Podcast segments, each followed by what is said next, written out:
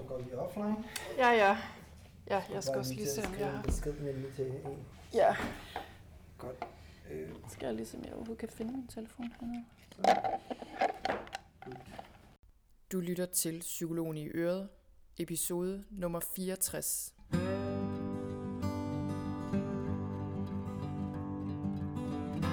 Velkommen til Psykologen i Øret. Jeg er psykologen Birgitte Sølstein, og Øret, det er dit. Og i dag har du også en læge i øret. Han hedder Imran Rashid, og ham kan du godt glæde dig til at møde. Velkommen til.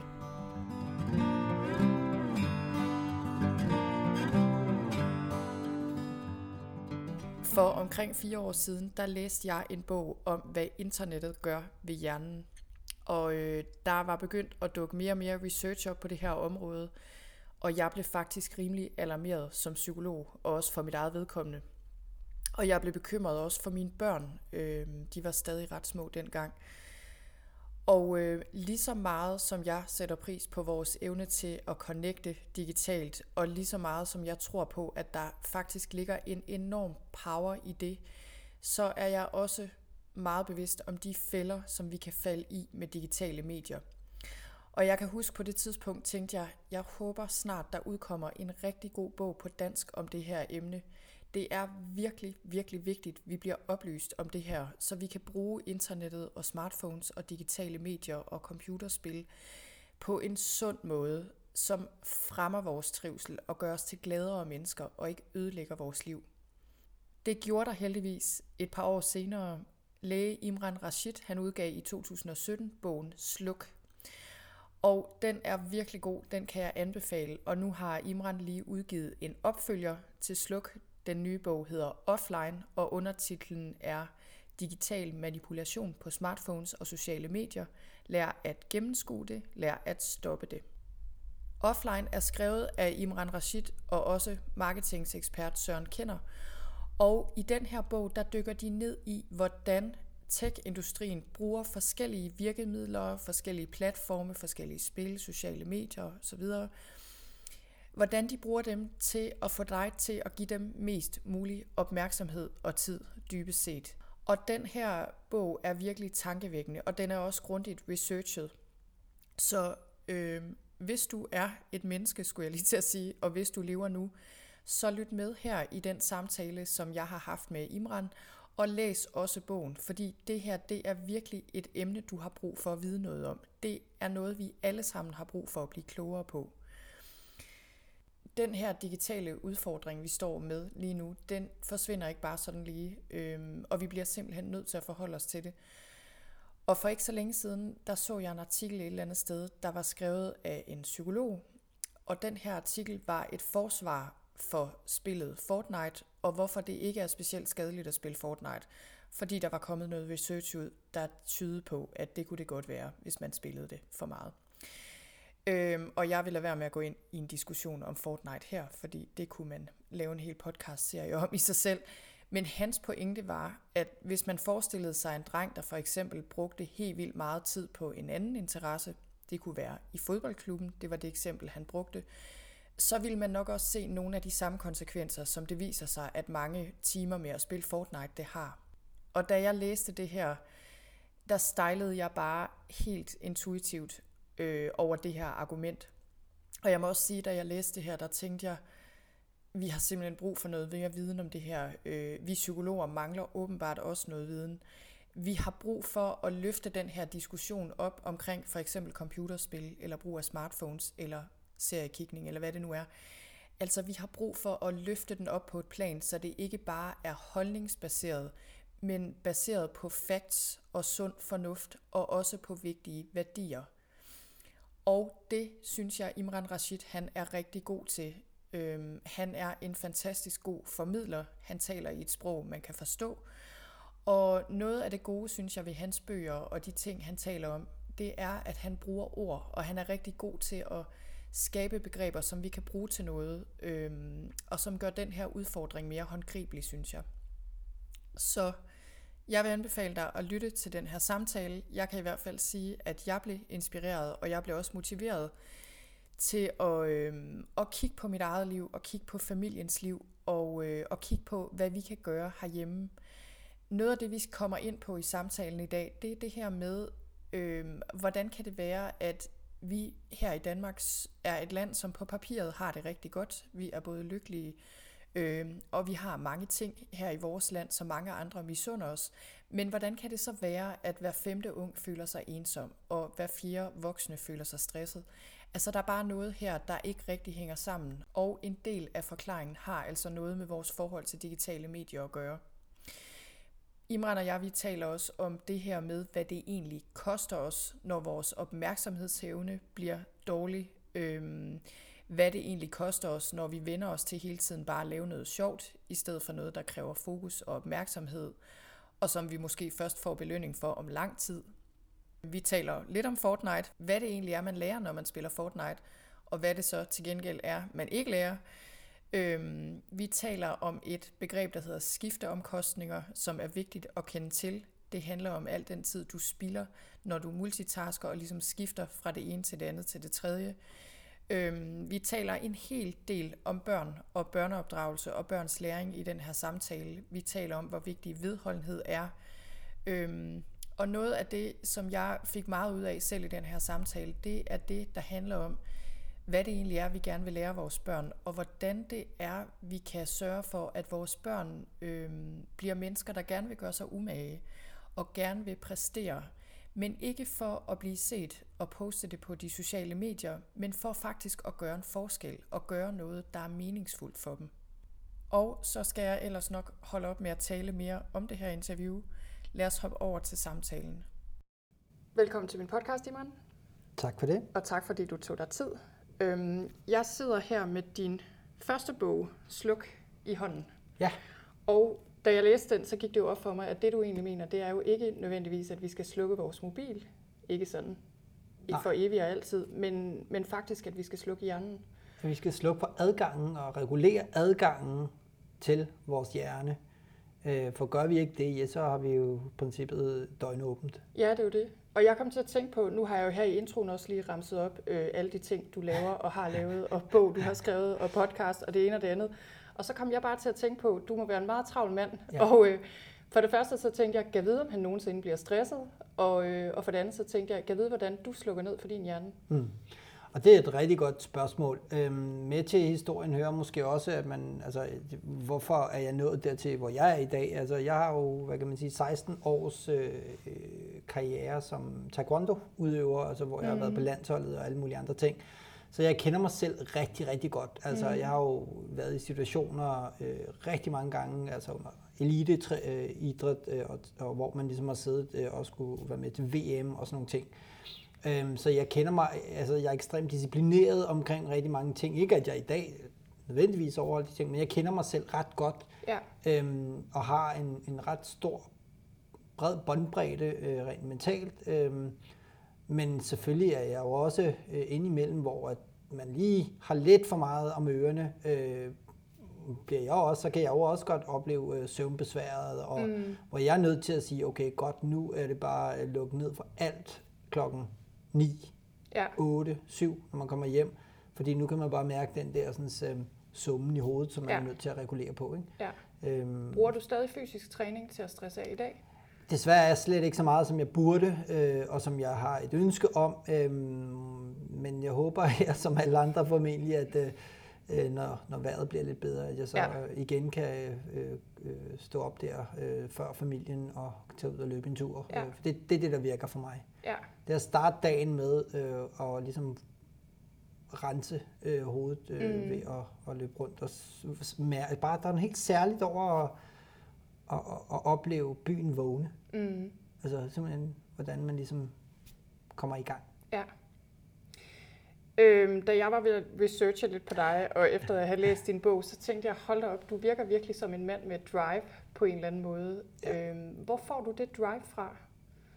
Jamen, det er jo fordi, øh, at øh, jamen, ja, det gik bare op for mig for, jeg tror, det her ambitionsniveau om altid at prøve at gøre det så godt som overhovedet muligt, der jo, det kommer jo selvfølgelig fra taekwondo-karrieren. Øh, mm. øh, men, men derfra og så også til, at jeg har den her tanke om, at hvis man har nogle evner, så er det simpelthen vigtigt, at man bruger dem. Mm Og, og, og det der ambitionsniveau sat ind i en lægegærning, sat ind i en øh, iværksætteri-tanke øh, og de her ambitioner. Det, jeg tror, det, det er sådan en cocktail af mange forskellige ja. ting, at mit mål, nu, nu jeg skrev sådan en, en øh, ansøgning her for nylig, hvor der stod, beskriv din mission. Og der gik det jo op for mig, at da jeg sådan skulle prøve at formulere det i to sætninger, så handler det jo om, at jeg øh, skal bruge min lægefaglige viden kombineret med mit iværksætteri til at hjælpe flest mulige mennesker med at hjælpe sig selv bedst muligt. Mm. Ja. Fordi det er det, der er målet, og det er det, man kan.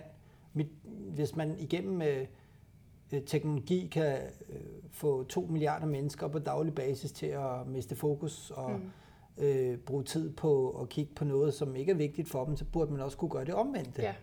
Og det er ja. det, jeg mener, at teknologi er fantastisk, men det handler om konteksten, og det handler om at bruge sin viden til at skabe produkter, som kan hjælpe folk i hverdagen med at hjælpe sig selv. Ja.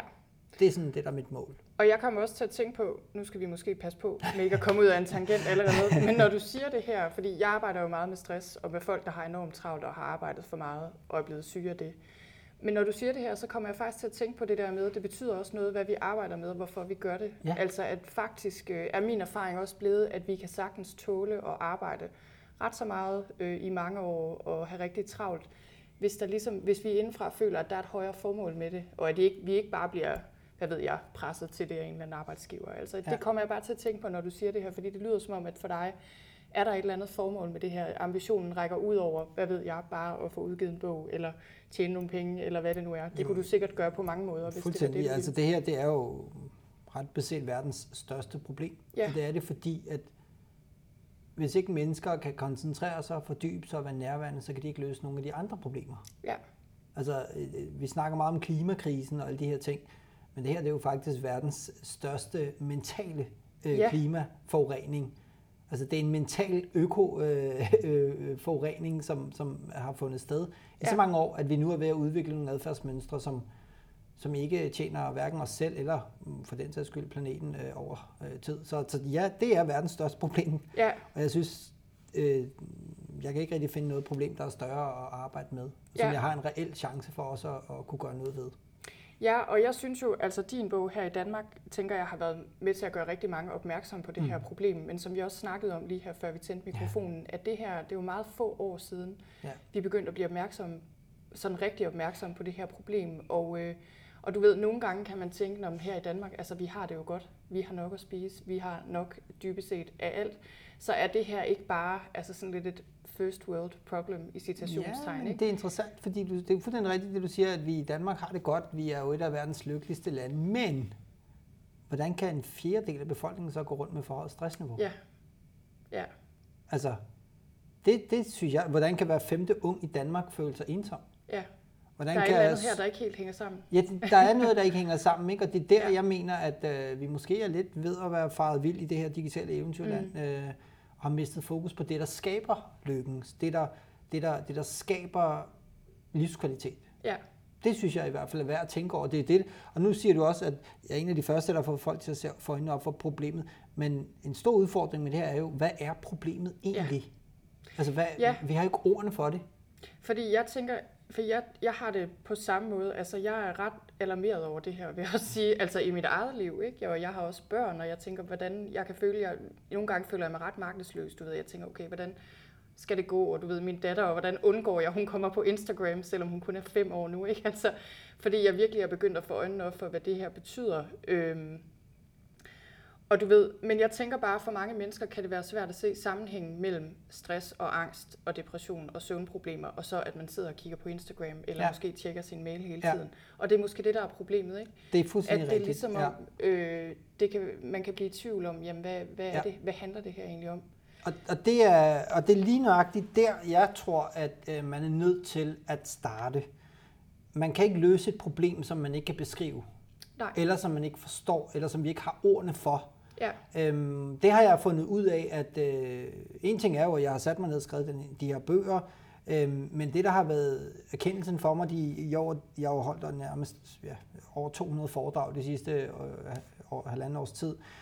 Det, der er gået op for mig, det er, at det er ordene, man bruger til at beskrive, og de øh, associationer, de tanker, der bliver skabt igennem de her ord, som har øh, betydning for, om folk forstår det, og Ja. om folk forstår det i en grad, så de gerne vil ændre på det. Ja. Og et af ordene, som jeg taler øh, og bruger til at i talesætte problemerne ved, altså den skadelige konsekvens af øh, skærmbrug, øh, det er øh, digital forurening.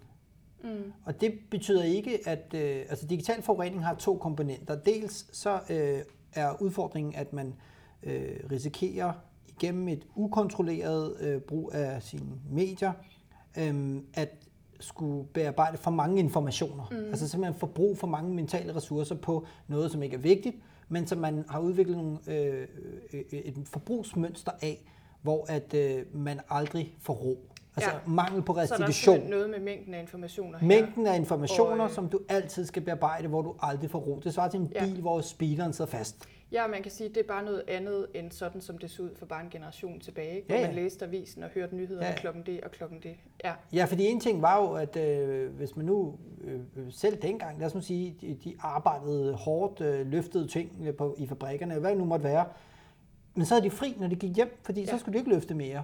Ja. Men i dag løfter vi jo med hjernen, ja, ved at bearbejde informationer, ved at processere og, og ved at bruge hjernen, hjernen og, og vores evne til at tænke og, og koncentrere os som brændstof i mm, brugen af teknologi. Der er jo ikke noget at tage fat i.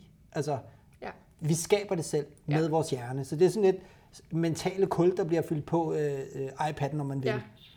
Ja. Det er den ene del. Så mængden af information. Og den anden del, det er jo så de vaner, vi udvikler i omgangen med teknologi.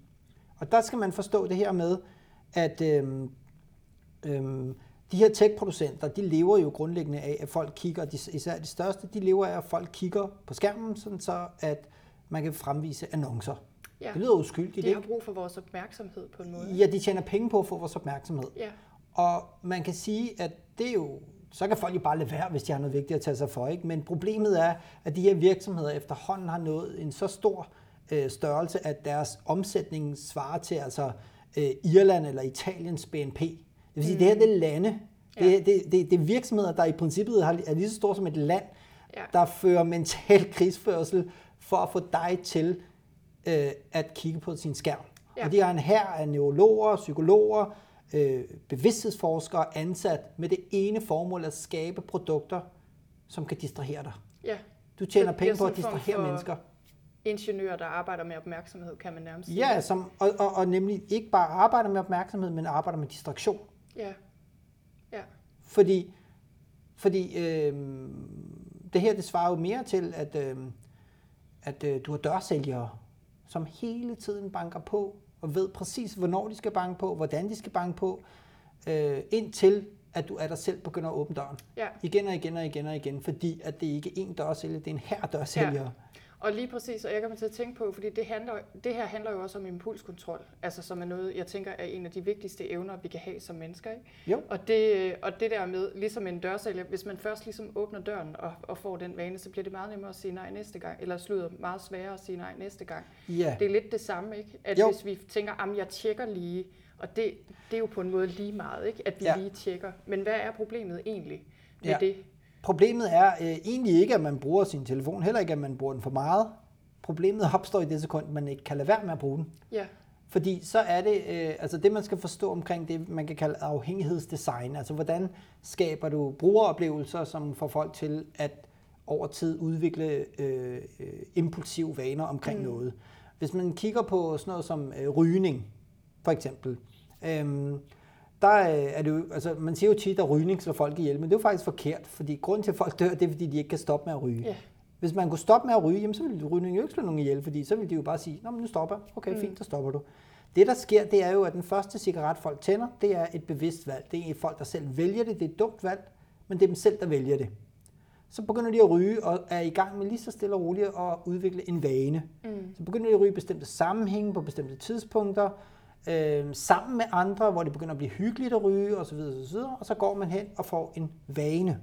Det er stadigvæk ikke vanerygerne, eller dem, der har den vane, som er dem, der dør. Men hvis man bliver ved med at ryge i en grad, som man til sidst ikke kan lade være, fordi at hjernen lige pludselig begynder at få nikotinafhængighed, mm. ja, så er man jo i en risiko, fordi at du har udviklet en vane, men du har mistet din kontrol over den. Ja, Så vaner, man ikke har kontrol over, det er dem, der ender på de her statistikker. Og den kontrol, det er lige præcis det, du taler om, evnen til at sige nej Ja. til sig selv. Impulskontrol, behovskontrol, behovsudsættelse, altså alt det, man ligesom øh, fandt ud af i skumfidus-eksperimentet, hvor man jo øh, udsatte de her børn for øh, fristelser, øh, og hvor at det jo handlede om, øh, enten kan du få en skumfidus nu, eller også så kan du vente et kvarter, og så kan du få to.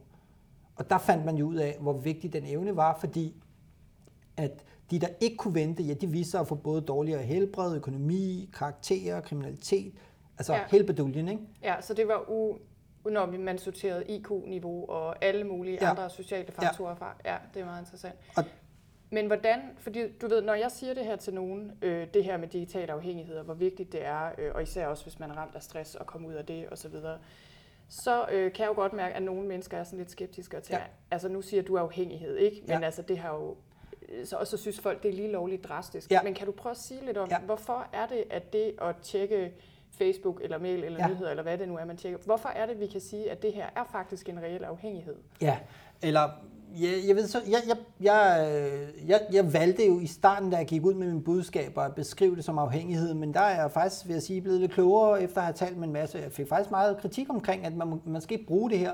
afhængighedsbegreb på den måde, fordi at Ja, altså hvis 98% af befolkningen har den her sådan, Ja. adfærd, så er det jo lige pludselig, altså vi skal jo ikke alle sammen indlægges øh, på den måde. Men at det at tale om det som usunde vaner, Ja, det giver bedre mening, Ja. fordi en usund vane kan man ændre, en afhængighed skal man behandles for. Ja, så det, det mening. argument har Ja. jeg købt ind på. Øhm, selvfølgelig er der nogen, som udvikler afhængighed, men det er jo sådan, det er jo computerspil, men du har ret, det kommer så an på, hvordan man bruger det ord. Ikke? Lige nøjagtigt. Afhængighed, så er vi måske mere over i en lidelse, Ja, altså, som præcis. ja, går ud over og ødelægger ens livskvalitet, ens lige helbred og så videre. Og det kan ja. det her også gøre, men det kan en dårlig vane også gøre. Ja, Altså hvis du har Ja. ja. en øh, dårlig vane med ikke at gå i bad for eksempel, så kan det også ødelægge Ja. din livskvalitet. Ikke? Ja. Men det kan man gøre noget ved. ja. Og det kan man adressere igennem oplysning, igennem andre forskellige ting. Men hvis man skal kort skal forstå, hvad problemet her er med brug af digitale medier, mm. så er det jo ikke sådan, at hvis jeg, jeg bruger min lommeregner, åh oh nej, så er det farligt at udvikle afhængighed. Nej, der er jo formentlig ingen, der har brugt begrebet eller sætningen, læg nu den lommeregner væk. Det er, Ja. det, vi, det er jo det, der er tiltrækkende. Nej. Øh, men sådan noget som Candy Crush, Instagram, Facebook, den slags medier er jo principielt set anderledes end telefonen, end lommeregneren, end Postkassen. GPS'en, postkassen. Ja. Ja, ikke engang postkassen, fordi e-boks. Ja, okay, nu tænkte jeg på den fysiske postkasse. ja, Den fysiske løber man postkasse. heller ikke ud og tjekker hele tiden. Nej, det gør man ikke, med mindre man sidder og venter på, at der kommer Ja, ja, løntjek og så videre. Ikke? Ja. Og, og hvad er egentlig forskellen i de her ting, jeg har nævnt? Ja, det er følelser. Mm. Teknologi, der skaber følelser, kan skabe vaner. Især hvis det er positive følelser. Og det er det, som man jo i princippet har puttet ind øh, igennem design, at man har øh, igennem, og det er, jo, det er jo så for at forstå, hvordan det her vane, den, øh, noget af det her, altså man kan godt kalde det afhængighedsdesign, øh, sådan så at øh, det, man skal forstå det som, at øh, man prøver at putte afhængighedsskabende eller vanedannende elementer Ja. ind i måden, man designer produkter på. Ja. Øhm, og det er jo for eksempel ved at belønne folk for at gøre noget bestemt på bestemte tidspunkter, af bestemte årsager osv. Fordi hvis folk gør noget, det føles godt, så er hjernen jo ret simpelt indrettet. Den siger, fedt, gør det igen. Ja, Ikke? Altså første gang man får et like, fedt, gør det igen. Fordi så får du flere likes. ja. Og hvad er det, der sker i hjernen her? ja altså, Præcis, når man får et like, eller Jamen- en besked på Messenger, eller hvad det er.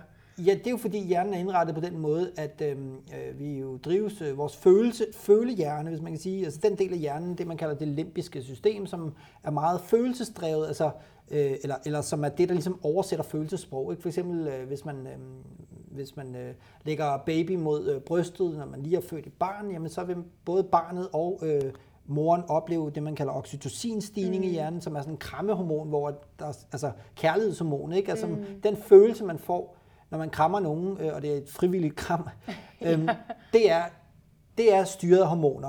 Ja. Så er der det øh, hormon, som er øh, det, man kalder øh, dopamin, øh, som man også refererer til som sex, drugs and rock and roll hormonet, øh, fordi det er det, som opstår, når man oplever smager, altså alt, hvad der føles godt, lugter godt, smager godt, er sjovt, øh, det er noget, som øh, skruer ens, øh, giver sådan et skud af det her Ja. lykkehormon. Ikke? Så for eksempel, hvis man får chokolade, Chokolade. hvis man nu godt kan lide chokolade. Ja, første bid, Ja. måske anden bid, men det er jo ikke sådan, du bliver ved med at få den samme følelse. Nej, på et også derfor- tidspunkt får man nok. Ja, får man nok, og så gider man ikke spise mere. Ja. Og det er det, som dopamin kan, at det kan vække interessen for noget, som føles godt, men så klinger det igen, når man har fået det, når man får ja. dækket behovet. Det som så er, så kan man sige, jamen, jamen så fint nok, så er det jo, så, hvorfor skulle man så blive ved med at få, øh, blive glad for at få likes, fordi mm. det er jo kun det første like, der er interessant. Problemet er her, at øh, apropos chokolade, ja, så det her er jo faktisk øh, kinderæg. Du ja. ved ikke, hvad Nej. der er. Grunden til, at kinderæg har så stor succes, det er jo ikke bare fordi, det er chokolade, det er fordi, der gemmer sig en overraskelse ja. i. Telefonen er... Det kunne være, der var noget spændende. Et kinderæg med en forventning bygget ind. Ja. Så en forventning om noget, der føles godt. Ja. Det er det, der driver det. Og der kan man sige, øh, det er den geniale cocktail af måder at påvirke hjernen på, som i virkeligheden er det, der øh, driver hele øh, den teknologiske øh, geschæft øh, med, med øh, Facebook. Altså alle de her store virksomheder, det er det, de har fundet ud af. Ja. Hvis du pakker folks forventning om social anerkendelse ind i teknologi, så kan du styre 2 milliarder mennesker ja. på daglig basis. Tydeligvis. Ja, det kan man. ja, det er en stor...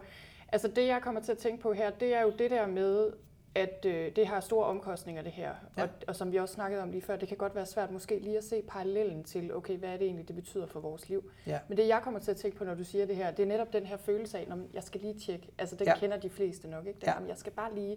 Og det virker jo sådan meget uskyldigt, ikke? Ja.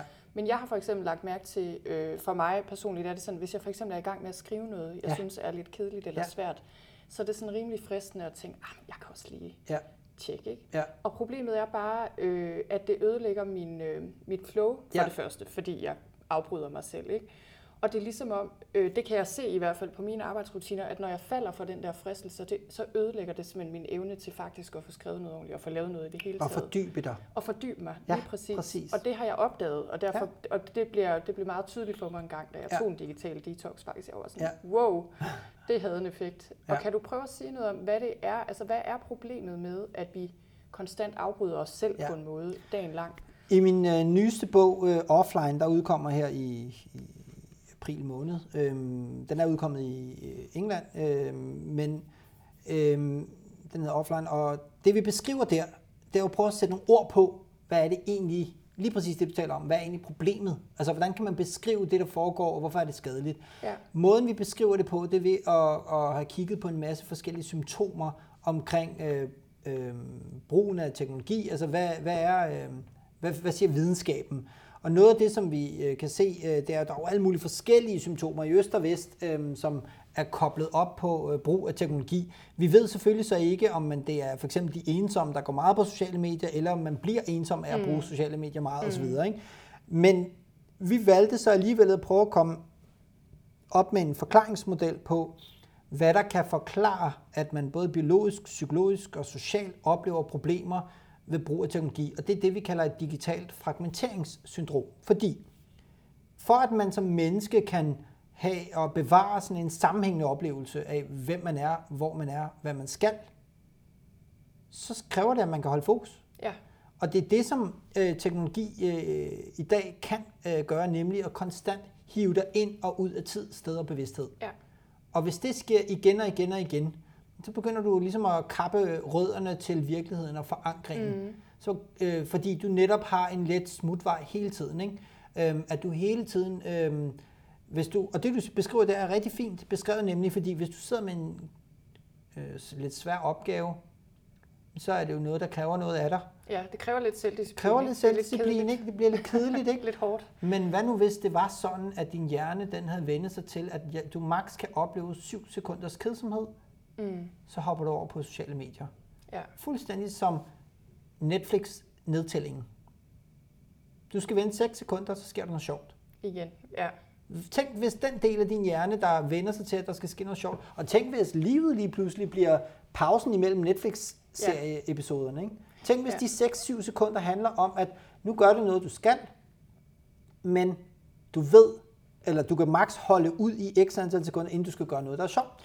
Ja, så jeg får sådan et billede af det der med, at vi sådan skal stimuleres hele tiden. Vi bliver lidt afhængige. Altså, og nu skal jeg nok Ja, prøve ja, at være nej, nej, sige men det er fint. Men man vender sig til, Vi får en vane med, at vi skal stimuleres hele Præcis. tiden med input og underholdning, og Præcis. der skal ligesom ske noget. Og ligesom du selv siger, jamen så er problemet vores opmærksomhedsevne, som bliver øh, forstyrret.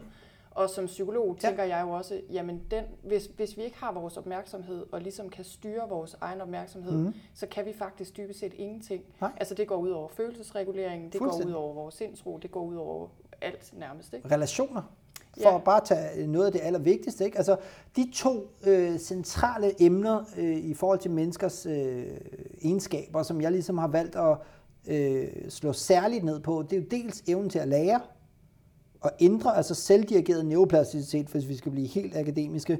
Altså det her med, at man selv kan forme sin hjerne, ja. lære noget nyt. Ja. Det kræver en masse tid, fokus og opmærksomhed, uforstyrret. Fordi øhm, det er det, der skal til for, at du kan træne din hjerne op til at skulle lære et instrument, eller sport, eller øh, nye arbejdsopgaver, eller så koncentrere dig, få en sindssygt god idé, men som du først er nødt til at nå igennem. Altså de, den rigtig, rigtig gode, geniale idé, der først kommer efter 48 sekunders mm. kedsomhed, mm. ja, den kommer jo ikke, fordi at du hele tiden lige kan øh, man kan jo lidt se det som, at man, hvis man vender sig til at slå smut på overfladen af sin bevidsthed, ja. så, skal du, så kan du kun dykke 8 sekunder ned, skal du op og have luft igen. Ja. Fordi luften den føles bedre ja. end at svømme ja, rundt. Ikke? og det er jo det, og det er jo det, altså i forskningen kalder man det ubevidst tænkning, ja. det der, der sker, som ja. ikke er en bevidst tænkning, men som er sådan nogle dybe mentale processer, ja. som vi har brug for. Og det tænker jeg nemlig lige præcis. Ja apropos igen skrivning, at det er det, vi sådan går glip af. Så jeg tænker nogle gange på, kan vide, hvor meget vi egentlig går glip af, når folk bruger deres ressourcer på, og når jeg selv gør, yes. på sms'er og ja. s, altså messengerbeskeder, og de tjekker nyhederne 40 gange om dagen i stedet for bare en. Sådan, kan vide, hvad der egentlig går tabt. Men det er faktisk ikke engang så meget det, der går, eller det er ikke det, der er problemet, at noget går tabt. Det er faktisk det, vi øver os på. Fordi hjernen er ja. jo bygget sådan, ligegyldigt hvad du bruger den til, hvis du bruger det, ligegyldigt hvad du gør med din hjerne, hvis du gør, meget, hvis du gør det meget med den, så bliver den bedre til det. Ja. Og det betyder, at hvis du bliver rigtig, rigtig god til at være distraheret, fordi du bliver distraheret hele tiden, så vil du lige pludselig udvikle ja. evnen til din, altså så kan du på CV'et om tre år skrive, at jeg er virkelig, virkelig god til at være distraheret. til at sappe konstant. Ja, ja, præcis. Og jeg tænker i forhold til det her, altså det er jo noget af det, jeg er allermest øh, bekymret over i virkeligheden, i forhold ja. til det det er jo vores børn. Fordi fra de meget små begynder de at bruge de her medier, som altså i visse tilfælde, men sådan, det er jo der, børn lærer jo faktisk opmærksomhed. Det er jo ikke noget, man har med sig, det er jo også noget, man lærer ja. efterhånden, ja. øh, og som vi skal lære dem, og som ja. de lærer igennem de aktiviteter, de laver. Og det er jo der, hvor man kan sige, det er virkelig vigtigt, at vi er ops på, at de ting, vi får lært vores børn, altså at vi får lært dem, at det ikke er nødvendigvis er specielt sundt at sappe rundt, at, vi har, at, de, at det er vigtigt, at de faktisk øh, træ, altså genopt- eller optræner en eller anden evne til at fordybe sig, at det i sig selv er en ting, man skal kunne. Og det er fuldstændig rigtigt. Men prøv alligevel at tænke lidt på den analogi, du siger der. Øhm, fordi det er også meget med ord, som jeg virkelig prøver at sige, jamen okay, hvad betyder de ord? Fordi det er det, der skaber forståelsen. Ikke? Du siger, at øhm, vi lader børnene, eller børnene begynder at bruge teknologien der i halvanden, to års alderen, mm. tre års alderen, mm. eller hvad det måtte være. Men det gør de jo ikke selv. Nej. De får lov til det. Ja. De får lov til det på en bestemt måde. Ja. Det, det vil jo svare til, at man sagde, at børn begynder jo også at spise slik der i halvanden, to, tre års alderen. Ikke? Bare sådan. Men det gør de jo ikke. Det er jo nogen, der sørger for at tilbyde det på en måde, så de lærer at nå... Man, og det er jo ikke... Altså, eller børn begynder at spise mad i halvanden, to års alderen, så det behøver vi ikke at, De skal også selv lære at navigere i, hvad der, altså, øh, hvad der er godt og skidt. Ja. Men du vil jo aldrig sige, øh, du må selv om, hvad du vil spise. Fordi så vil det altid, de vil altid, altså, vi skal jo ikke lære børn, at slik smager godt, vi skal lære dem at begrænse. Ja. Og, og hvorfor er slik og teknologi i princippet, øh, hvorfor bruger jeg det som synonymer? Fordi øh, de skal jo være digitalt dannet. Ja, det er rigtigt. Men den måde, det de gør med teknologien, hvad vil det være? Ja, det er det, der føles godt. Ja. De vil jo ikke altså, selv sidde og begynde at, at bruge lomregneren eller sidde og lave noget, der er kedeligt. Eller lære at redigere billeder. Ja, det vil de, eller andet. Nej, for det er, jo, det er jo kedeligt, med mindre at man ligesom lærer det. Ja. Så det vil sige, at den måde, teknologien ligesom er skabt på, det var heller ikke tilfældigt, at... Øh, altså, jeg, jeg kan selv huske, jeg har en YouTube-video, øh, som jeg har lavet fra min datter, som er været hun halvanden år gammel, og siger, ej, se, hun kan swipe, ej, hvor er det sjovt, se, hun kan lave, hun kan selv sidde og tegne. Men selvfølgelig er det da genialt af øh, de store firmaer at lave teknologi, som børn kan bruge, fordi hvad sker der så? I så børn i gang med at lære at bruge dem på en måde, sådan så at det bliver, jeg kommer ind med modermælken. Ja ja. Men man lærer jo bare ikke, hvordan ja. og hvilken modermælk. Ja. Så hele den her, og det er jo også det, der er kommet meget på dagsordenen heldigvis ja. her på det seneste, det her med digital dannelse for både børn og voksne, tænker jeg, at det er rigtig vigtigt, at vi begynder at overveje, hvordan, vi, hvordan det er, vi får de her medier til at fungere til vores fordel, i stedet for få dårlige vaner, ikke? Der Ja, men, men, men, men der vil jeg jo så også bestride det punkt lidt, fordi at digital dannelse lyder som om, at vi sådan med sådan en øh, Expelliarmus øh, formular kan omforme menneskers øh, adfærdsmønstre, som måske er blevet indbygget fra de var halvanden år gamle, da de begyndte at observere deres forældre. Mm. Dannelsen starter jo, det, det er jo virkelig menneskelig dannelse, det, det handler om. Du skal jo lære at bygge et menneske op, før du begynder at sætte strøm til det, som... Mm. Altså, man skal jo have en kompetence, du skal have noget på hjerte, før du lærer at sætte dig ned foran YouTube, ikke? eller Ja. ja. for, foran alle de andre. Altså, du skal jo lære at bruge din hjerne, før Ja, at du får en redskabskasse i hånden. ja, Øhm, igen, svarende til, at du skal gastronomisk danne dine børn, og derfor får de fri adgang til Bambi-slik. ja. Øhm, Ja. Noget andet, jeg lige kommer til at tænke på, det er fordi det her, den, det her argument øh, støder jeg tit på i forhold til digitale medier. Du ved, mine børn er ikke så store endnu, de er 9 og 5, du ved, så udfordringen skal nok blive større, end den er nu. Men stadigvæk allerede nu øh, er der nogle spil, vi bare ikke vil lade min søn på ni spille, og sådan er det bare. Og der er mange af hans jævnaldrende, der får lov. mm-hmm. Og så er det, at øh, når jeg snakker med forældre om det her, så er argumentet altid, jamen de får noget, altså det er jo det sociale, der er så vigtigt, ja. og man kan jo ikke risikere øh, At blive udstødt. at blive udstødt Ja. på den måde, og det er jo også socialt samvær at Ja. sidde og spille Fortnite, eller hvad Ja. det er, fordi de spiller Ja, ja, over de har noget og de sammen. lærer folk at kende i hele landet, eller hele Ja. verden en dag. Ja. Og øh, altså, der er jo også kommet forskning her på det seneste, der peger på, okay, hvordan, hvordan er Facebook-venner eller spillevenner versus venner i den virkelige verden. Ja. Men du ved, kan du lige prøve at sige lidt om det alligevel? Fordi jeg ja. tænker, der vil være mange møder derude, der sidder og tænker lige præcis det her. Fortnite. Okay, Ja. Hvad i Øhm. alverden gør vi? Øh, og hvad, og hvor, altså, hvor vigtigt er det her? Ja, og der tror jeg øh, i virkeligheden, at man skal øh, bruge den viden, man har om sit eget barn, som rettesnor for øh, den adfærd, der udvikler sig. Fordi det, det i virkeligheden handler om, er jo ikke, at de spiller Fortnite. Det er i det sekund, de ikke kan lade være med det. Ja, Og det er i det øjeblik, at Fortnite-spillet bliver en form for øh, barriere for, at de lærer nogle af de andre vigtige ting, som de mm. også skal lære. Fordi du lærer jo ikke at kigge andre mennesker i øjnene, øh, blive empatisk nødvendigvis igennem Fortnite, for det er jo ikke det spil. Altså man skal også lidt se, hvad er det egentlig Fortnite-spilproducenterne ønsker? Hvad Ja. ønsker de af mit barn? Hvad vil de gerne have, at mit barn bliver bedre til? ja, Det er jo ikke at sidde og fordybe sig og være en god kammerat, eller sidde og blive bedre til sine lektier. Altså Netflix satte det jo meget på spidsen for nogle år tilbage, øh, hvor deres CEO han sagde, at øh, deres største konkurrent, Netflix største konkurrent er søvn. så er det ligesom sagt. Så er det sagt jo, Ja. men det siger sig selv, du kan ikke både passe din søvn og være en god kunde på Netflix. Nej, På samme måde, så kan du ikke lære relationskompetencer i den virkelige verden og være god. Altså, øh, og, Ja. og, og være god kunde hos Fortnite. Så det vil sige, det er de her forskellige... Øhm, der er i hvert fald nogen, der er nødt til at hjælpe dig med at sortere i de her forskellige ja. ting. Ikke? Og det er der, jeg mener, at øh, selvfølgelig skal... Altså, men igen er det jo lidt alt med måde. mm. Hvor at man øh, på samme måde som at man ikke skal lære børn at Tivoli er sjovt, slik smager godt, Fortnite er sjovt, så skal man jo, øh, altså det, man skal jo ikke lære dem, det finder de ud af. Mm. Det man som forældre skal lære, det er jo virkelig nok at bruge det ord, som er brugt allermest i opdragelsen. Nej, ja, ja. Ja. ikke endnu, senere. Og det er fordi, at den her impulskontrol, vi taler om, som jo er evnen til at sige nej til sig selv, det kan børn ikke.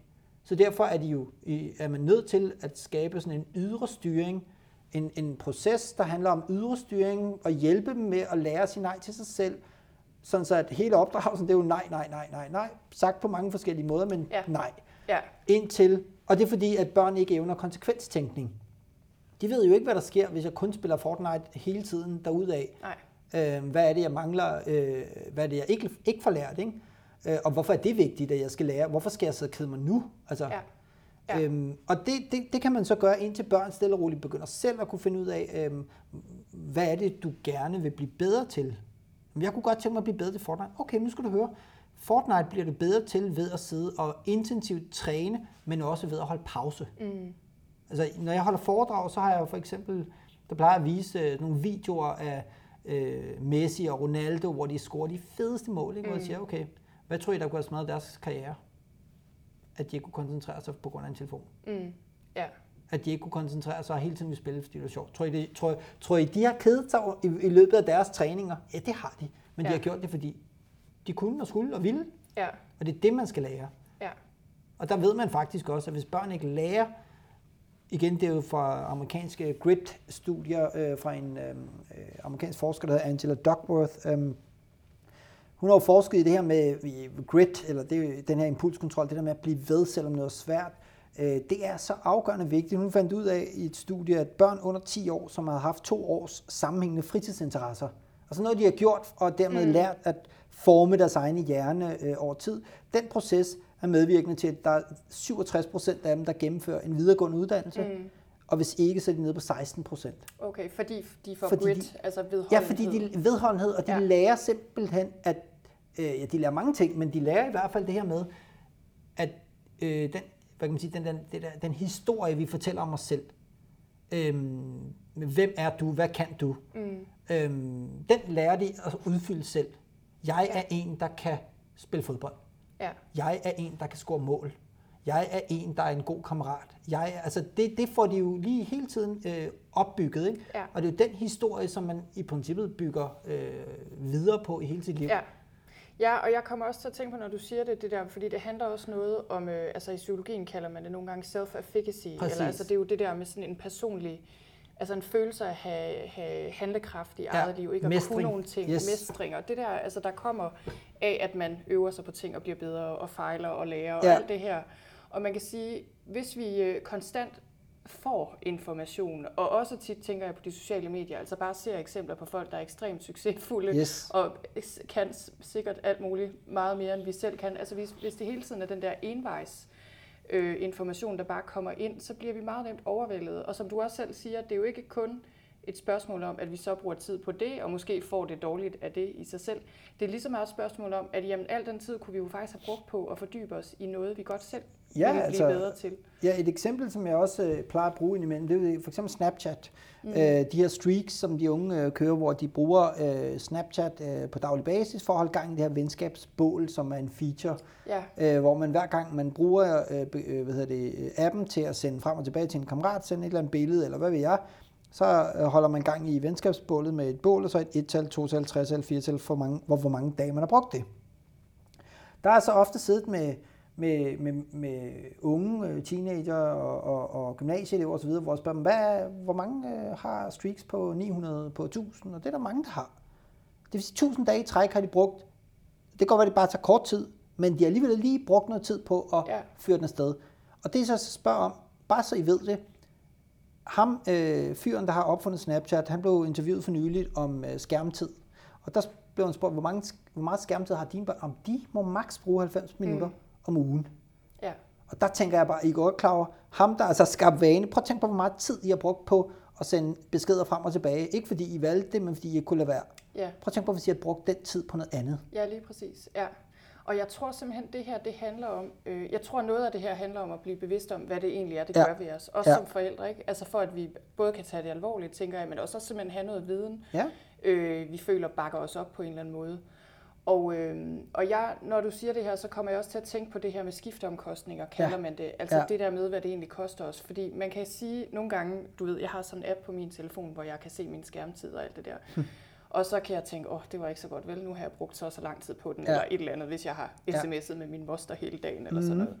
Men øh, et er jo den tid, jeg rent faktisk har brugt. Men så kommer de her skifteomkostninger ligesom ja. oven i regnskabet. Yes. Og jeg kan huske, da jeg begyndte at læse om det, der tænkte jeg, shit mand, Altså i forhold ja. til arbejde og hvad jeg egentlig bruger min tid på. Vil du prøve at sige lidt om det? Ja, øh, arbejdsmæssigt, og det er igen det, som jeg så beskriver som digital forurening på øh, arbejdspladserne, øh, der ved man jo fra studier, at 75 procent af de adspurgte i et studie fortalte, at de spilder minimum to timer dagligt. Mm. Og jeg gentager, to timer dagligt af arbejdstiden. Af arbejdstiden. Ja. Det vil sige, en fjerdedel af dagen, den går op i røg. Og ja. hvorfor gør den det? Ja, det er fordi, at fuldstændig så rigtigt, som du siger, øh, det der med at komme tilbage på sporet, man er i gang med en eller anden opgave, og så bliver man forstyrret. Ja. Og der, hvor hjernen så lige pludselig har hoppet et andet sted hen, det er svar til, når man bygget et korthus op, og så er en, der åbner døren, så ryger det ned på gulvet igen, så skal man starte op forfra. Ja, så skal Den hjernen tid, sådan omstille sig. Ja, ja, hvor, var jeg, kom, ja. hvor, hvor kom jeg lige fra? T- øh, omkring 20-25 minutter tager det. Okay. Per så, forstyrrelse. Ja. Der var mere end 3 sekunder. Ja. Og det er jo så den ene gang, det bliver forstyrret. Det er jo så ja de færreste, der kun bliver forstyrret en gang om dagen. Ikke? Ja. Udover det skifter man opgave hver tredje minut, øhm, og man ved også, at der er langt flere fejl, som bliver begået, fordi at bare tre sekunders øh, fejl, øh, forstyrrelser øh, fordobler man fejlene bagefter. Mm. Øh, og den sidste udfordring, den ligger i, at du egentlig ikke engang behøver at blive forstyrret, øh, andre mennesker til at blive forstyrret, fordi halvdelen af alle øh, forstyrrelser på en arbejdsplads øh, i, i studier kommer fra en selv. Fordi, altså, det vil sige, at man tænker, jeg tjekker lige min mail, selvom... Nej, man tænker nemlig ikke, at man tjekker sin mail. Man gør det, fordi man ikke kan lade være. Ja, Fordi okay. man plejer at gøre det. Ja. Der er jo den her store opdeling imellem øh, vores bevidste tænkning, og så er der hele den impulsive, ubevidste, alle de der vaner, der ja. bare kører derud af. Ikke? Ligesom at øh, dem, der måske lytter til den her podcast, mens de sidder og kører bil, jamen hvad så? Altså kører de bilen og lytter, eller lytter de mm. og kører bilen, ikke? Og hvor meget bestemmer de egentlig selv? Er det, sidder de og siger til sig selv, så er det dig højre hånd ned til gearet, eller sidder de og siger højre fod, øh, og så videre? Nej, det gør de ikke. Det kører på automatniveau. Ja. Og det er fordi, at alt det, vi, alt det, vi gør med hjernen, det bliver automatiseret, og så kører det bare ud af. Ja. Men det handler også om brug af teknologi. Så bruger du din telefon meget, så ender du med til sidst at være rigtig god til at bruge den meget. Men hvem var det, der lige fik din opmærksomhed og fik dig til at gå i gang med at bruge den igen og igen og igen og igen? Ja, de gør dem, der lever af at sælge din opmærksomhed til annoncører. Ja. Ja, og det tror jeg er vigtigt, det her, øh, det du siger med, at vi har ligesom både automatpilot Ja. og så også vores mere bevidste tænkning. Fordi Ja. som du også skriver i din bog, at vi er vant til at tænke på os selv som sådan rimelig bevidste Ja. og rationelle mennesker, Ja. der selv bestemmer, hvad vi Yes. gør. Ikke? Ja. Og på den anden side, så tænker de fleste af os ved også godt, hvor svært det er. Ikke? Ja. Altså, for eksempel, at vi siger til os selv, nu skal jeg spise sundt og tabe Ja. mig og motionere hver dag, og det Ja. sker i 0,0 Ja. 0,01 af tilfældene. Men, øh, og jeg tænker, at det her er også noget, som er super vigtigt at være bevidst om, når man skal til at ændre de her vaner. Fuldstændig. Fordi lige om lidt, så kommer vi til at tale lidt om nogle gode råd. Du ved, hvor kan Ja. man starte i forhold til alt det her. Men øh, da jeg så læste din bog, og så skriver du et sted om det her med, hvor, øh, hvordan det er, når man går til læge, og at folk Ja. Generelt er meget dårlige til at følge gode råd, Ja. selv når de får dem lægen, Og selv når de ved det på forhånd. og, selv, hvis, og selvom man er syg. Altså det synes Ja, ja, jeg endda var det vildeste, ikke? Ja. At det var noget med omkring halvdelen Ja. af alle følger den behandling, man får anvist af Ja. Og det er endda, når man er syg og Præcis. fejler noget. Og, øh, og der kan man sige, hvorfor er det, at selvom vi ved, noget vil være godt for os, og vi tænker, Mhm. mm-hmm. det her, det skal jeg bare gøre. Hvis jeg ikke gør det, så altså, bliver jeg syg, eller ja. i dårlig humør, eller et eller andet. Ja. Hvorfor er det så, at vi har så svært ved det alligevel? Og det er fordi, at øh, du fået den ret, vi har bevidst tænkning, hvor vi er fornuftige, intelligente og gør alt det, som øh, vi ved, vi skal, og så resten af tiden gør vi det, vi plejer. Men hvad er egentlig procentuel forskel imellem de her to. Mm. dele af vores hjerne? Og der er det altså nok den mest øh, lidt øh, nedslående nyhed, øh, at det maks er 5-10 procent af tiden, vi har kontrol over Ja. vores adfærd. Resten af tiden, ja, der gør vi det, vi plejer. Mm. Og problemet opstår i det sekund, at den her øhm, opdeling, den øh, kommer til at medføre, at det vi ved er ikke det vi gør, og det vi gør er ikke det vi burde. Ja, som vi alle sikkert har konstateret i vores eget liv. Ja, jamen, altså livet er en lang række af, nytårs, af brudte nytårsløfter, ikke? Ja. Øh, fordi vi endnu ikke har forstået, hvor lidt kontrol vi har, men også hvor afgørende den lille smule kontrol vi har, og hvad det egentlig handler om, hvis man skal ændre vaner, nemlig at man skal lære at planlægge imod sin egen natur. Ja. Det vil sige, øh, og det er egentlig ret simpelt, fordi i går, der havde du, man, de fleste kender deres dårlige vaner. Det man skal, øh, hvis man sådan skal prøve at, at, at ændre dem, ja, så skal man planlægge imod sig selv. Det vil sige, når du kommer i den samme situation igen næste, i, i morgen, eller i dag, eller i aften, ja, så, skal du, så, så vil du gøre det samme, uanset hvor klog du er lige nu. Ja. Fordi din hjerne har brug for, den har udviklet nogle mønstre, at når du sidder øh, i den sofa øh, og kigger på den skærm, jamen, så skal der være en skål øh, for din højre hånd, som du kan sidde og snakke i, fordi ellers så gør det noget, du ikke plejer. Og så vil du begynde at skulle bruge for mange mentale ressourcer på at ændre din adfærd. Ja, okay. Så vil det sige, du ved, hvis vi nu tager det her eksempel, jeg tænker et meget godt eksempel øh, på en vane, som de fleste burde Ja. ja. ændre i hvert fald, efter min mening, det er det der her med at, øh, at tjekke mobilen som det første, når Ja. man står op, og måske i det Ja. hele taget være Ja. på smartphone og Ja. mail og alt muligt andet, øh, altså Ja. ja. fem minutter efter, eller allerede inden man er stået op. Så hvad vil du sige der, Ja. ja. hvis man ligesom skal komme sig selv i forkøbet på en eller anden måde, og undgå, at hele den her ubevidste del af en selv bare tager over? Ja, det er jo øh, i første omgang selvfølgelig, altså øh, lige med, med søvnen der, der har jeg jo en kæphest, der hedder, at øh, telefonen bør komme ud af soveværelset, mm. øh, simpelthen fordi, at hjernen godt ved, det ikke er et vækur. Altså den her ubevidste, impulsive del af vores hjerne, der bare sidder og hungrer efter følelserne, der kan fremkaldes ved brug af teknologien. Ikke? Det, er jo den, det er jo ikke den fornuftige del af os, der bare kan sige, "Nå, men det er jo bare et vækur. Ja, Ja. det kan det godt være, men det ved den del af din hjerne, du ikke har styr på, godt, at det ikke bare er et vækur. Øhm, så det her med at få telefonen ud af soveværelset og, købe, for, øh, og ikke bare købe et vækord, men investere i et vækord. Mm. Det skal være dyrt vækord. Ja. Fordi så gider man godt at stå op til det. De og ved du hvad, vi har købt to. Vi har ja. fået et hver, selvom ja. vi kun har et så vi skal ja. have et flot vækord på hver vores. Præcis natbord. Ja, det er ja, og det er faktisk rigtig dejligt at have et, nyt, et lækkert vægur. Et lækkert vægur. Det er det altså, godt få. Ja, det, jeg er så bange for, at det vil gå ud over dit fag, hvis folk begynder at investere i lækre vægur, for det vil faktisk, tror jeg, gå, gå gøre, at folk ikke kommer til at gå lige så meget til psykolog. Øhm, men, men altså, det er simpelthen jo fordi, at den, den, den bedste egenomsorg, det er jo søvn. Mm. Altså, vi er jo bygget til at sove øh, en tredjedel af vores liv, ikke? og der kan vi jo se, at der begynder vi at skride. Øhm, så, så hvis man forudsætningen for at kunne ændre vaner er i hvert fald, at man er udvilet. Ja. En hjerne, som er træt og bagud, vil i langt større grad begynde at, at, at trænge til noget, der føles godt, der ja. smager godt, der er sjovt, der er spændende. Så fordi at behovskontrollen, den ligesom er, øh, hænger meget sammen med søvn. Øh, ja. Så der er i hvert fald en ting der, ikke? Øh, men ellers så skal man jo sørge for at planlægge og sige, okay, i morgen, der skal jeg det her, og så regne baglæns. Øh, fordi hvis man for eksempel er ty- hvis man har en vane, man gerne vil ændre, som er at man konstant øh, sidder og, og øh, til møder, øh, tjekker sin telefon, mm. hvis noget bliver kedeligt. Mm. Apropos det, vi talte om før med sådan nogle kedsomhedstrigger, ikke? Ja. Øhm, øh, eller som jeg plejer at beskrive telefonen som, det er jo et skakur, ikke? fordi det er altid din tur. Altså, ja. når du lægger den væk, så sidder ja. du bare og venter på, hvornår kan jeg komme til at, øh, at trække igen. Ikke? Ja. Øhm, og der skal man faktisk effektivt bruge øh, offline-funktionen. Faktisk øh, i forbindelse med, øh, øh, hvad hedder det, øh, udgivelsen af den næste bog, der i april måned, øh, der øh, udgiver vi også en, en app. Mm. En offline app. Mm. Men, men det her det er altså den offline app, som en læge ville have puttet i smartphonen øh, fra dag i dag. Ja. Fordi i dag, hvilke muligheder har du for at gå offline? Ja, det har du, hvis du sidder i et fly. Ja. Hvad hvis du ikke sidder i et fly? Kunne mm. der være andre tidspunkter? Ja, det kunne da godt, ikke? Ja. Og er der tidspunkter, hvor du, når du er gået offline, også kunne tænke dig at forblive offline? Det er det, som vi gerne vil arbejde med, fordi det er den selvvalgte, bevidste offline-tid, som gør forskellen, og som ja. kan være mig, der tager kontrol over. Ja. Fuldstændig som i en bil, når du når rødt lys, så lukker motoren ned. Ja, så, det er sådan, ja, så den her app er på en måde hjælp til selvkontrol. Kan ja, det er i virkeligheden den GPS, der fortæller dig i hverdagen, hov, nu er jeg inde i et møde, nu skal jeg slukke, øh, nu skal jeg gå offline i øh, arbejdstiden. Ja. Og så når man er offline, så kan vi jo så detektere, hvor lang tid den ligger uberørt i arbejdstiden, og dermed kan man begynde at fylde offline minutter på arbejdstiden. Mm. Og dermed få kontrol over, hvornår man bruger sin hjerne til noget bestemt af bestemte årsager. Så det er i virkeligheden adfærdsdesign, øh, der hjælper den enkelte med at tage kontrol over sin egen opmærksomhed ja. igen. Ja, og apropos digital forurening, øh, altså der bliver, ja. jeg ser det næsten som om, at vi, vi værner sådan lidt ja. om vores space, altså for eksempel workspace. Præcis. Præcis. Nu skal jeg altså bruge min hjerne til at arbejde og tænke ordentligt, eller være sammen med den her klient, eller hvad det nu er. Lige præcis. Så, så nu sætter jeg lidt det her lille hegn, ja, så jeg beskytter og, og min... det er meget godt beskrevet, fordi øh, kan du prøve at beskrive, hvad symbolet her ligner? Ja, det ligner en slukknap, ikke? Ja, Eller noget. men hvad er det, du har inde ligner... i midten? Det er et, opmærk- et, ja, et, et, og udråbstegn. et udråbstegn. Ja. Ikke?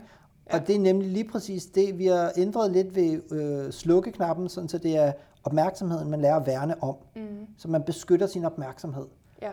Øhm, ja. ja, det kan lytterne selvfølgelig ikke se, men I kan forestille jer det, ikke? Og hvis ja. I går ind og downloader appen, som kommer omkring, øh, altså ja, den skal man nok kunne finde øh, enten i, i, i kommentarerne til, til, til podcasten, eller jeg skal nok sørge for, at der er et link i hvert fald. til den på en eller anden vi måde. til den på en eller anden måde. Øhm, fordi det vil være en måde, og, ligesom, og der har vi også bygget nogle andre elementer ind i, øh, altså simpelthen, fordi hvem kunne få folk til at slukke for telefonen, øh, når man for eksempel kører bil? Igen, det er jo også det der med vaner, der opstår, ikke? Ja. Fordi hvad vil det, når man kører bil, det er jo kedeligt. Ja. Og hvis det er for kedeligt, så tjekker man sin telefon. Det gør folk jo. Ja. Altså det ved vi, det gør folk. Men kan det virkelig passe, at folk de tjekker deres telefon, mens de kører 130 km t på motorvejen? Ja, det gør de. Mm. Hvorfor? Ja, fordi de ikke kan lade være. Mm. Ja. Hvem kunne få folk til at stoppe med at tjekke deres telefon? Ja, det kunne den funktion, vi også putter ja. ind, nemlig deres børns stemme, som vi begynder at bruge som notifikation. Far, læg den telefon mm. væk. Ja. Så man kan lade sine børn indtale en besked, som så vil blive vist, når vi kan detektere, at bilen kører, eller telefonen den bevæger sig med en vis hastighed, og er i gang med at blive tjekket. Genialt. Så det er den måde, at jeg tror, at man skal hjælpe folk med at hjælpe sig selv, fordi øhm, også øh, folk, der kører rundt ud i trafikken, øh, cykler. Det er jo farligt at køre på cykel, mens man kigger ned i sin telefon. Mm. Fordi man bevæger sig, man er en blød trafikant, og man kan blive kørt ned. Det ved de fleste godt. Alligevel, ja, der gør alle det. Altså, mm. der er så mange, der gør det. Ikke?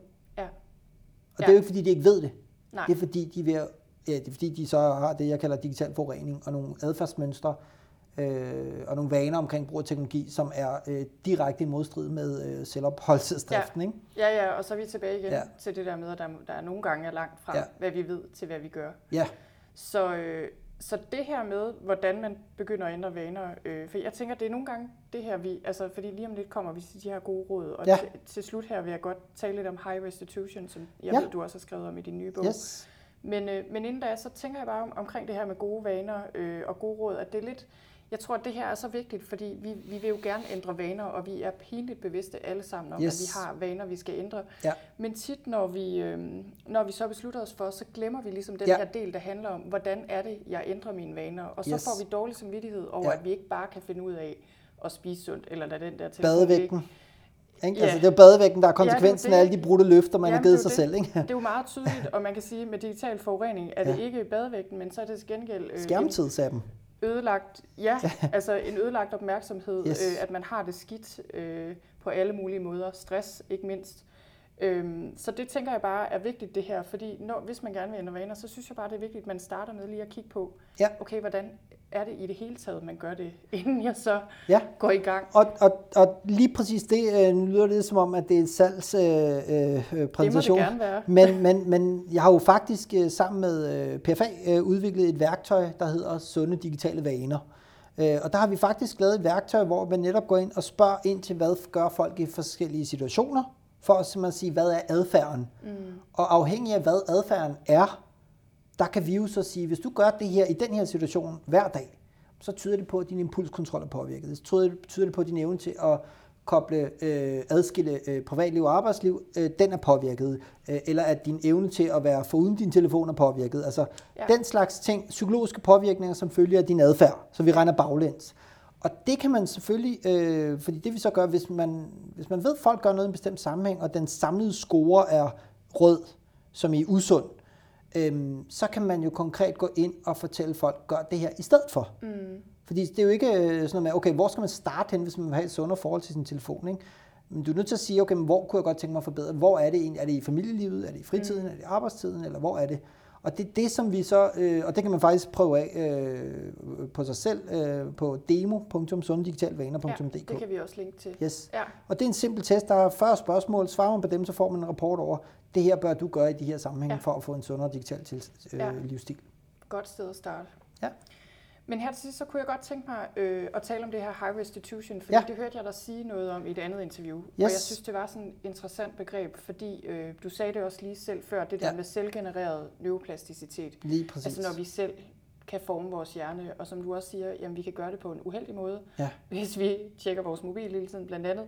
Men det, men det findes også i den her positive version Selvfølgelig, selvfølgelig. Øhm, og det er jo også noget, jeg arbejder meget med. Jeg arbejder meget med stress. Ja. Så lige så vel som vi kan arbejde nervesystemet ind i en meget stresset tilstand, Ja. ja. lige så vel kan vi faktisk ligesom træne det i den anden retning, kan Ja. man sige. Men det tager lang tid. Det er Ja. ikke noget, man sådan kan tænke sig til. Men, men igen, det er jo det her med øh, at forme hjernen og nervesystemet og Yes. kroppen stille og roligt ikke? i en Ja. ja. god retning. Og så var det, jeg hørte dig sige high restitution.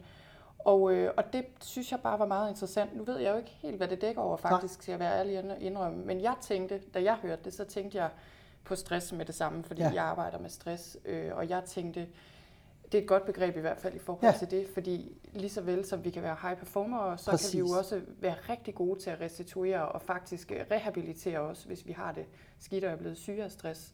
Så vil du prøve at se lidt om det? Hvad er Ja. det for noget, og hvordan, Altså, øh, Det er, hvordan jo man? kommet, ja, det er jo kommet sig, at jeg i, igen, det er meget med ord. Øh, De ord, vi bruger, skaber den virkelighed, vi lever i. Ikke? Og så hørte jeg jo, altså der, alle øh, virksomheder med respekt for sig selv har jo sådan nogle HR-afdelinger, ikke? Ja. Human Resources. Men jeg tænkte jo bare, mm, et menneske kan jo ikke være en ressource, hvis ikke mennesket har ressourcer. Du er nødt til at have nogle ressourcer mm. selv, for at kunne øh, være en ressource.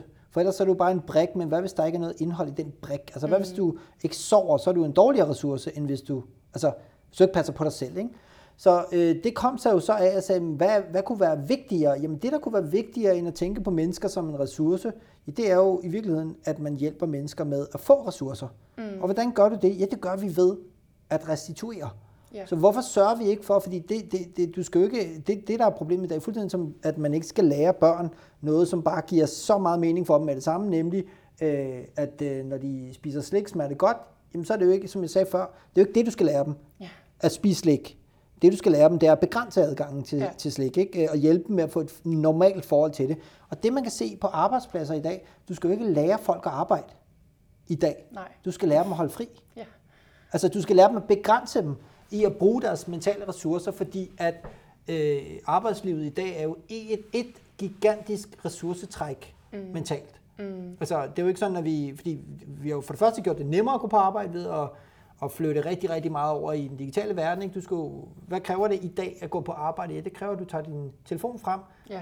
og du må ikke engang trykke på noget, for det er sikkert ansigtsgenkendelse, så åbner den sig af sig selv, så skal du bare trykke på mail-knappen, øh, og så er du i gang med at arbejde. Så er, på arbejde. Så er du ja. på arbejde. Mm. Men fuldstændig som med rygning før. Hvorfor startede vi med at arbejde? Det gjorde vi, fordi vi valgte det. Det var rart. Vi arbejdede, vi kunne vise, at vi var noget værd, vi fik noget ud af det, vi fik løn for det, vi skulle arbejde, men vi synes også, det var der, vi ligesom den moderne arena, ja. hvor man kan vise, at man er noget og få noget anerkendelse og alle de der ting.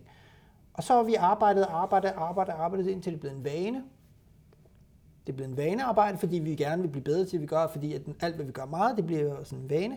Men så fortsatte vi altså vi fortsat med at arbejde. Og nu arbejder vi simpelthen, fordi vi ikke kan lade være. Mm. Og vi har simpelthen glemt at gå hjem. Ja.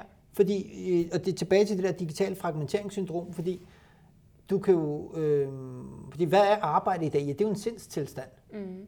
Og det ja. betyder, at hvis du ikke kan lade være med at tænke på dit arbejde, så er du de facto på arbejde. Mm. Ikke? Og det, det hænger også lidt sammen med, at jeg begyndte at, til min foredrag at spørge, hvor mange herinde tænker på deres arbejde efter arbejdstid. Ja. Så rakte næsten alle hånden op. Ikke? Så okay, hvor mange af jer får løn for den tid, I tænker på arbejdet? Og der var der så ikke nogen, der gør. Nej. Men hvorfor gør I det så? Ja, det er fordi, de ikke kan lade være. Ja. Og hvis det er der, man er, at man arbejder, fordi man ikke kan lade være, jamen, hvornår restituerer du så? Hvornår ja. er du så sammen med familien? Og hvem bestemmer egentlig, hvad du bruger din ja. tid på, og din opmærksomhed ja. på?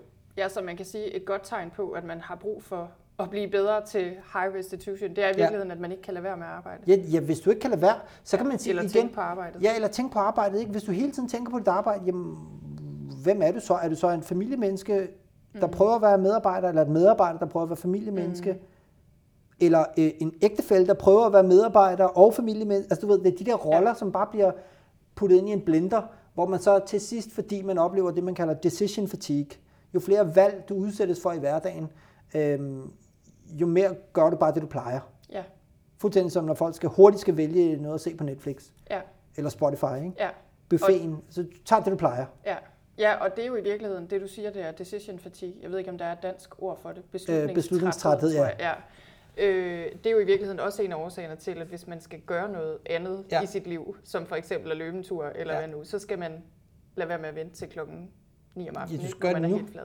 Ja. Ikke? Øh, nytårsløfter, de holder ikke, fordi at nytår er lige så dårlig en ramme om livsstilsændringer, som Las Vegas er det for bryllupper. Altså, ja. Det lyder ja. bedre, end det holder, ja. ikke? Altså, ja. øhm, godt, hvis du vil ændre noget, så skal det være, der skal være tre ting opfyldt, hvis du gerne vil gøre noget andet, end du plejer. Hvis du vil ændre dine vaner, eller ændre din adfærd, og det er jo det er, det er øh, evidensbaseret øh, på baggrund af Facebooks øh, 2 milliarder brugere, der hver dag gør noget bestemt, fordi at Facebook bruger den her øh, opskrift, nemlig et, vise folk noget, der er relevant, mm.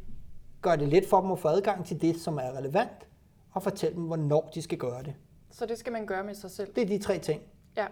Hvis du gerne vil gøre noget andet, ja. end det du plejer at gøre, så skal det, grunden til, at du gør det, det skal være relevant for dig.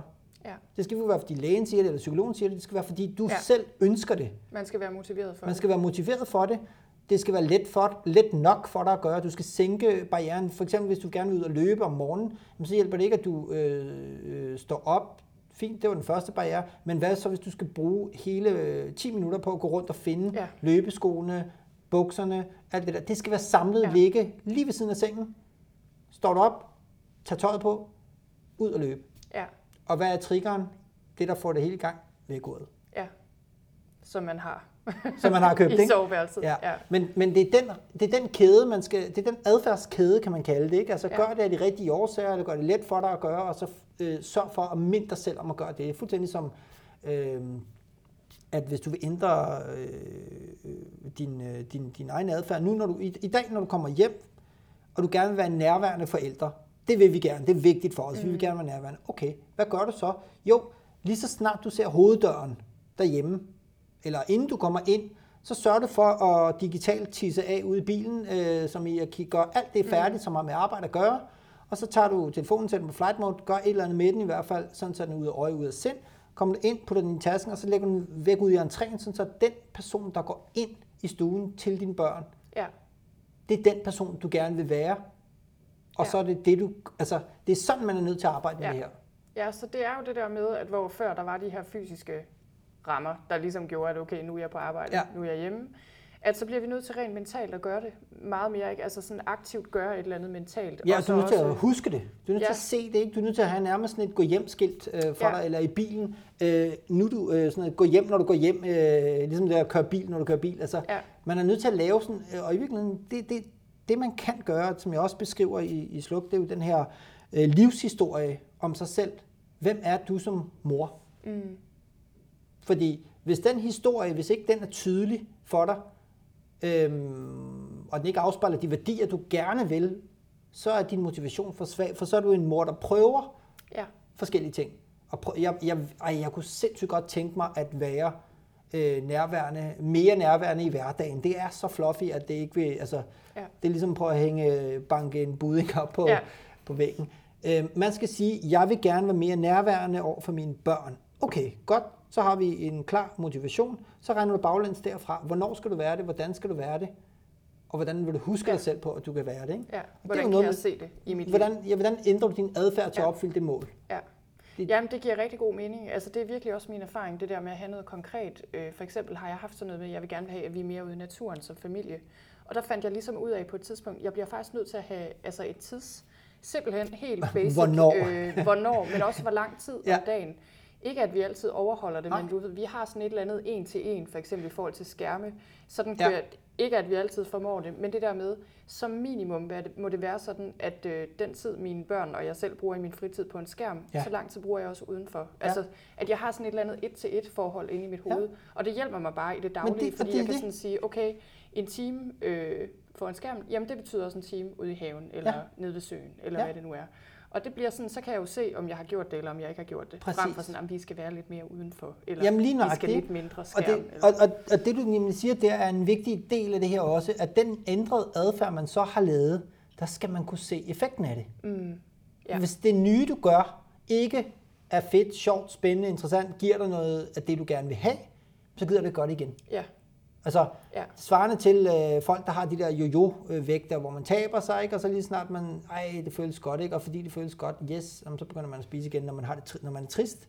Ja. Eller, altså, at man er nødt til at se effekten af det, du gør, for at gøre det Ja. tilstrækkeligt længe til at skabe en vane. ja.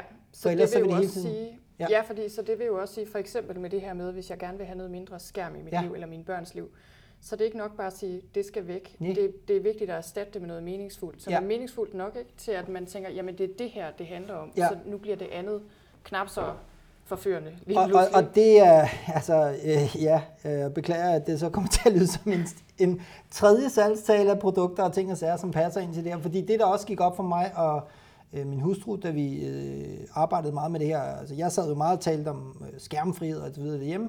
Hvad skal man så lave i stedet for? Mm. Ja, der har vi så fundet på det her koncept, Kreakassen, Ja, øh, som er netop at gøre det let at være kreativ. Fordi ja. Ja. prøv lige som vidensarbejder i dag at finde på øh, nogle kreative projekter, du kan lave med dine børn. Eller noget krea- prøv at være kreativ sammen med dine børn. Ja. Ja. Så tænker de fleste øh, en eller anden hobbyforretning, hvor man så kommer derud fra med øh, 15 poser til 800 kroner, og så kommer der et kæmpe perleplade sæt derhjem, og så hvad så? ja, Men det svarer lidt til, det er sådan IKEA for børnagtigt, ikke? ja, Øhm, og, og der tænker jeg, at øh, det, er jo, det, er jo, det, er jo den, det er også derfor, nemlig.com er blevet så store, fordi at, at det er let. ja, Fordi det hjælper, aflaster, skaber nogle muligheder, så vi kan bruge mere tid sammen. Mm. Problemet er bare, at lige nu bruger vi bare den tid, vi har sammen, hver for sig. mm, Og der tror jeg, Øh, og det er jo også noget af det, jeg arbejder med, netop at, at sige, jamen, hvordan gør vi det let for folk at gøre noget, som de gerne vil, og de husker at gøre det. Ja. Og det er ritualer igen. At det, der er man nødt ja. til at skabe ritualer, skabe historien om den her familie. Hvem er vi som familie? Ja. For eksempel øh, øh, et simpelt spørgsmål, man kunne stille øh, ved, ved aftensmaden der, det er, øh, øh, unger, hvad savner I ved mor, når hun er væk? Eller hvad savner I ved far, når han ikke mm. er der? Eller hvad savner I ved lillebror eller lillesøster? Altså, hvad savner I ved dem? Ikke? Mm. Og det gjorde vi, øh, fordi det, det skaber historien om os. Mm. Og, og det tror jeg er noget af det, som vi i dag mangler, den der øh, værdi, familieværdierne, de kommer jo ikke, hvis ikke der er nogen, der sætter ord på dem. Ja. Og hvis ikke vi husker at omsætte ordene til reel adfærd. Ja. Øhm, hvis jeg skal komme med det, nogle af de sidste bud på, hvordan man ligesom kan påvirke, eller skabe nogle simple rammer for sig øh, i, i hverdagen, om hvad det er, man skal huske, øh, ja. så, så kan man sige, at øh, øh, man skal huske hver dag, for at man ikke har den der øh, altså basale øh, fysiske sundhed, ja, det er jo at føle, øh, eller det er, at man får spist nok, drukket nok, øh, at man øh, oplever tryghed, sikkerhed. Altså alle de basale behov, de skal være på plads. Søvn, alt det der. Søvn, mad, vand, varme, hvile, tryghed, sikkerhed. Det er den mm. nederste del af Maslows behovspyramide. Mm. Ikke? Det tilfredsstiller den del af vores primitive hjerne, der hele tiden er bange for ikke at overleve. Mm. Øhm, så den til, på plads. Ikke? Så har vi føledelen. Psykologiske behov, der skal vi jo føle, føle, at vi kan noget, at vi er noget, og i virkeligheden huske at vande hinanden med følelser. Mm.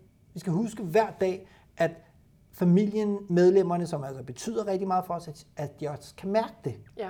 Hvordan kan du få dit barn til at mærke? Prøv at spørge dit barn, kan du mærke, at morfar elsker dig? Prøv at tænke på, hvis de siger nej. Prøv at tænke på, vi ved det, vi ved det godt, I elsker jer, fordi ja. I, I sender os altid emoji, og I, sy, I, sy, I, gør, I køber altid mm. ting til os. Men kan I mærke det? Og det, det, det er der, jeg tror, vi lidt er ved at gå galt i byen, at vi ved, at vi har 5.000 venner på Facebook. Vi kan bare ikke mærke den. Nej. Det er den der følelsesmæssige stimulation, ja.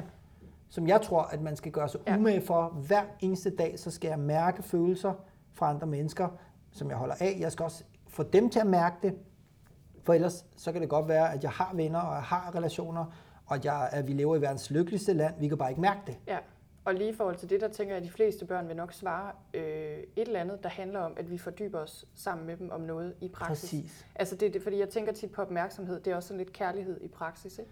Det er ja, simpelthen det, det er. Det er altså det. når vi giver vores børn eller andre vores fulde opmærksomhed, så er det det, de har ja, brug for, og det vi har brug for. Ja, og det bedste eksempel på, hvorfor de har brug for det, jamen det er jo lige præcis, hvad er det, et hvert barn siger, når man har gjort et eller andet?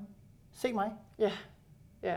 Og jeg mener jo så, at grunden til, at vi så samtidig også er det land i verden, hvor flest unge måske øh, er røget på øh, sociale medier, det er fordi, at so me mm. er resultatet af en barndom, hvor at se mig ikke blev hørt. Mm. Ja. Fordi hvem hører dig, eller ser dig, Hvem ser dig på sociale medier? Ja, ja. det gør alle andre. Det er derfor, ja. det bliver så meget mig. Ja. Så det er det behov for opmærksomhed, som man får dækket, fordi at man har behovet, og her er der altså en følelsesautomat, hvor at du igennem en app kan få dækket det. Ja, ja og så kan vi måske afslutte her, ja. fordi med det der får jeg lyst til at alligevel faktisk at binde en sløjfe helt tilbage til det, ja. du sagde i starten. Fordi øh, det her med SoMe og se mig, at i virkeligheden tror jeg også, at øh, vi her i Danmark øh, også har brug for at lære vores børn det her ved, hvor vigtigt det er at sætte sig ud over sig selv. Præcis. At det egentlig ikke handler om, se mig, se mig, og præstere og blive god til alt muligt, og få 100 likes på Instagram, men at det handler om at blive god til noget, så vi kan bidrage med noget. Altså Præcis. den der tilfredsstillelse, det ligger i det. Så det ikke er sådan noget, se mig, hvor god jeg er, mm. men gøre et eller andet, der er meningsfuldt. Ja, øh, altså, og det var så lidt tilbage til det, du selv sagde med, med dit eget drive mod at ligesom gøre noget Præcis. og bruge og, dine evner til noget. Ja, og det er lige nøjagtigt den sidste del, ikke? altså det her med øh, øh, tænkehjernen. En ting er, at du har din primitive øh, impulshjerne, eller den her øh, overlevelseshjerne, så har du følehjernen, men så har du tænkehjernen. Det er mm. den, som gør, at du reelt set adskiller dig fra andre mennesker, fordi du kan noget osv. Og det du bruger den del af din hjerne til, det du bruger din tid til, det skal være svært nok til at du udvikler dig, vigtigt nok til at du gider, ja. og meningsfyldt nok til, at du gør noget, der er vigtigere end dig selv. Fordi det er det, der har fået os øh, hertil, øh, rent evolutionsmæssigt, ved at vi gik fra mig til os. Yes. Lad det være ordene. Tak fordi du ville være med. Tak for at. Tusind tak, fordi du lyttede med. Jeg håber, du fik noget ud af det her interview. Jeg har et meget stort ønske om, at øh, vi bliver rigtig kloge i vores brug af sociale medier. Det ønsker jeg, at vi gør i vores skoler, vores institutioner, på arbejdspladser, i familien også især. Jeg vil opfordre dig til at dele den her episode med dine veninder og kolleger. Øh, tag en snak om det i forældregruppen på skolen. Del det med dine børns lærere eller med skolelederen for den sags skyld. Jeg vil sige, at det her er noget, vi også kæmper meget med herhjemme, og som vi snakker om. Men jeg bliver mere og mere fast besluttet på, at den her udfordring, den kommer jeg til at forholde mig meget, meget grundigt til herhjemme. Både hvad angår mig selv, og for vores families skyld, og for mine børns skyld. Og mine børn ved allerede, at det ikke er godt for hjernen at spille for meget iPad, og hvorfor vi ikke bare lader dem spille i flere timer. Øhm, og det kan de godt forstå, selvom de kun indtil videre er 9 og 5 år. Og jeg tror, at det er en del af løsningen, det her med at klæde os selv på og klæde vores børn på, så de bliver klogere i deres omgang med smartphones og iPads og computere og alt det her. Tusind tak, fordi du lyttede med i dag. Du finder noterne til den her episode, hvor der er links til alt det, jeg har talt om, og vi har talt om i samtalen. Dem finder du på min hjemmeside på sølvstein.dk-64. Og når du alligevel er inde på min hjemmeside, så sørg for at skrive dig op til min tirsdagsmail. Så får du en mail hver tirsdag, hvor jeg sender dig et link til nye podcast-episoder, nye blogindlæg og nyt om andre ting og sager. Ha' det rigtig godt, til vi lyttes ved igen.